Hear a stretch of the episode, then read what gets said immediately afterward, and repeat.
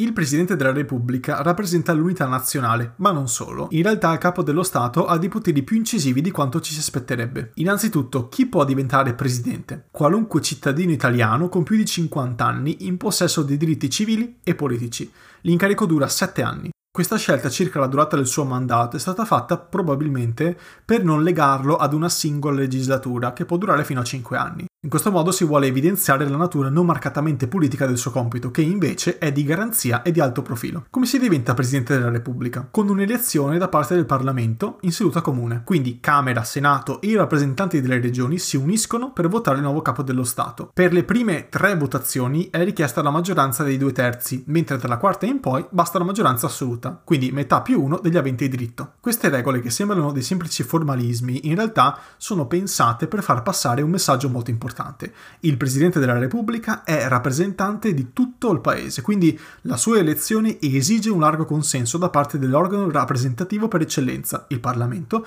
e da parte di tutte le regioni che incarnano le singole realtà territoriali.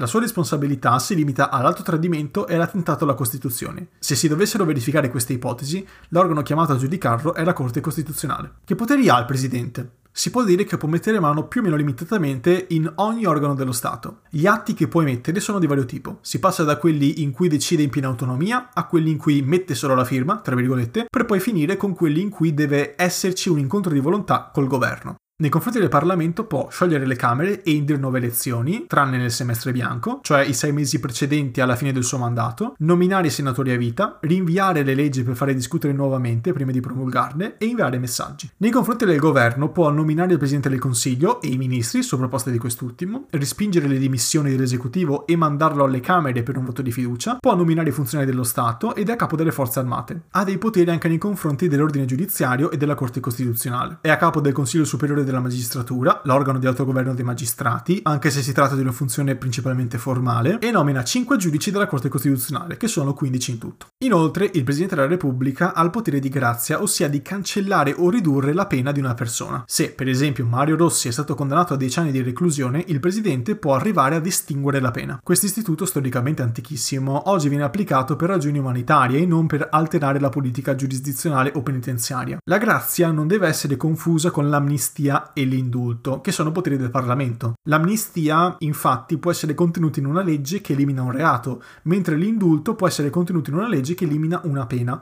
ma il reato resta in piedi. Insomma, la grazia è indirizzata ad una singola persona, identificata, mentre amnistia e indulto sono indirizzati a tutti i cittadini. Volendo tirare le somme, il Presidente della Repubblica è un organo pieno di sfaccettature. Ci sono stati presidenti che hanno interpretato questo ruolo in modo restrittivo, quasi notarile, mentre altri hanno svolto l'incarico valorizzando maggiormente le proprie funzioni, magari esternando maggiormente i propri pensieri anche ai cittadini. Il capo dello Stato è un vero arbitro della democrazia, che può intervenire nei momenti di maggior stress costituzionale, come l'inizio e la fine delle legislature. Possiamo immaginare la sua funzione come una fisarmonica o un elastico, si estende quando serve e si comprime nei momenti di stabilità. Bene, siamo arrivati alla fine anche di questa puntata. Vi ricordo che in descrizione trovate il mio sito, danieleporta.blogspot.com, con il testo dell'episodio, il mio profilo Twitter e il mio canale Telegram, con gli extra, i dietro le quinte e le anticipazioni del podcast. Fatemi sapere se avete osservazioni, correzioni o dubbi su ciò che ho detto durante la puntata, scrivendomi sui miei social o via email all'indirizzo daniele.podcast.gmail.com. Concioletto, grazie dell'ascolto e alla prossima.